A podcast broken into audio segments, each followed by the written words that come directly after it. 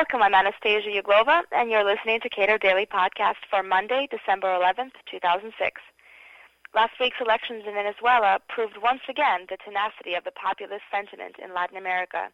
Here to discuss what Hugo Chavez's victory means for Venezuela is Moises Naim, editor-in-chief of Foreign Policy magazine and a speaker at a recent Cato conference on Latin America between populism and modernity based on his victory speech, it looks like Chavez views his reelection as a victory over Bush and not his challenger Manuel Rosales.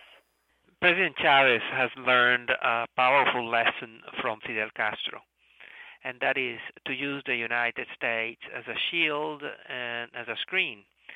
Uh, to shield himself from any accusations of underperformance by explaining that uh, it is the fault of the United States machinations and attempts to undermine uh, uh, his government, and a screen where he can project all sorts of threats and all sorts of, of uh, um, ideas that in the world today find a lot of echo. Do you think Chavez will interpret his victory as a mandate to broaden his socialist revolution? He actually said that. And so the question now, he was very clear that he's going to move full speed ahead. The only question remaining is at what speed? Is this going to be a very gradual movement uh, towards that, and what does it actually mean?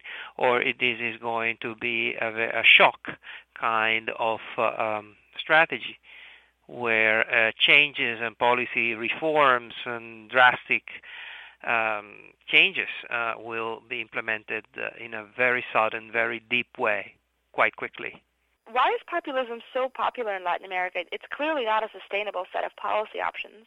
It is uh, sustainable in the sense that if you have the kind of oil revenues uh, that uh, President Chavez has, it can be sustained as long as he has the control of the oil industry.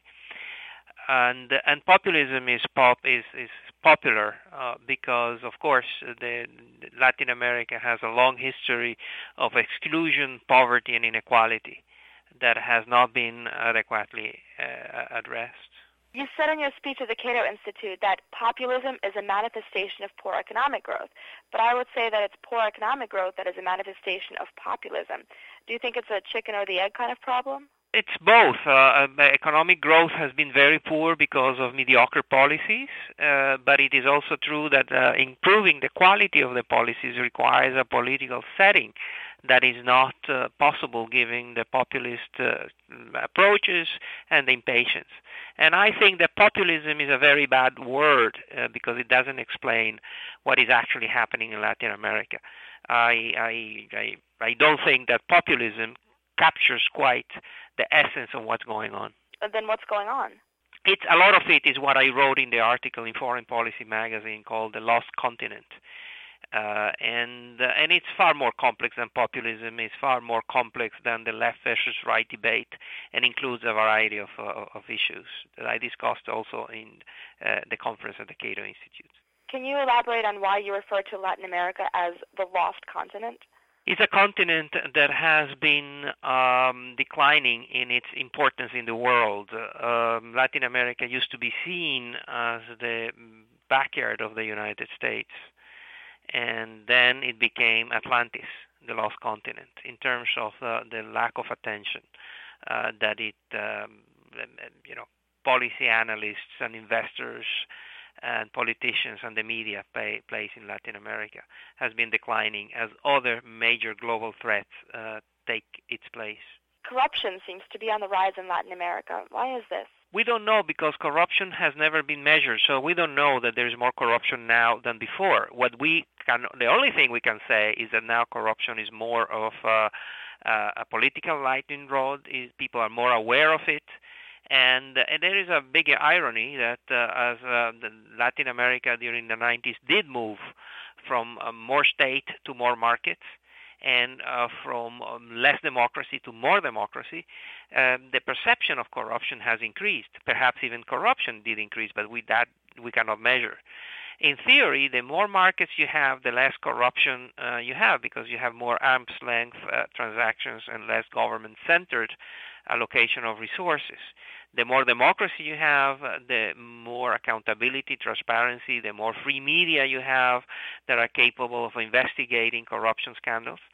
And so, the, in theory, what may be happening is that it's more visible now, but we don't know that either. On a different note, I wanted to ask you about your book, Illicit. Now, why did you write a book about smuggling and the black market? In fact, it's a book about globalization.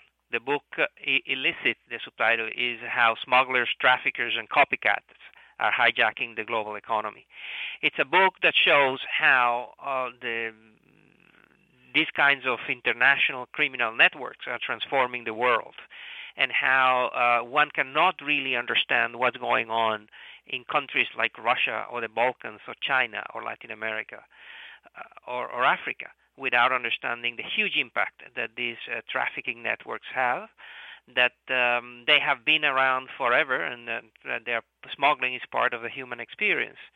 But uh, in the 1990s, it acquired a new potency, especially a new political potency that is transforming the world. If you think, for example, uh, of the current crisis uh, with Iran, and its nuclear program, or North Korea and its atomic bomb. Um, those are crises that were driven and accelerated by uh, the international smuggling of materials uh, done for profit. And, and that's why it's so important to um, incorporate and include illicit t- trafficking in uh, our analysis of the world. If you enjoyed this program, consider subscribing to Cato Audio, a dynamic 60 minute monthly recording that brings you inside the Cato Institute for highlights from exceptional, one of a kind lectures and events on key issues of the day presented by nationally known scholars, authors, and political leaders. Cato Audio is available on our website as well as on iTunes and audible.com.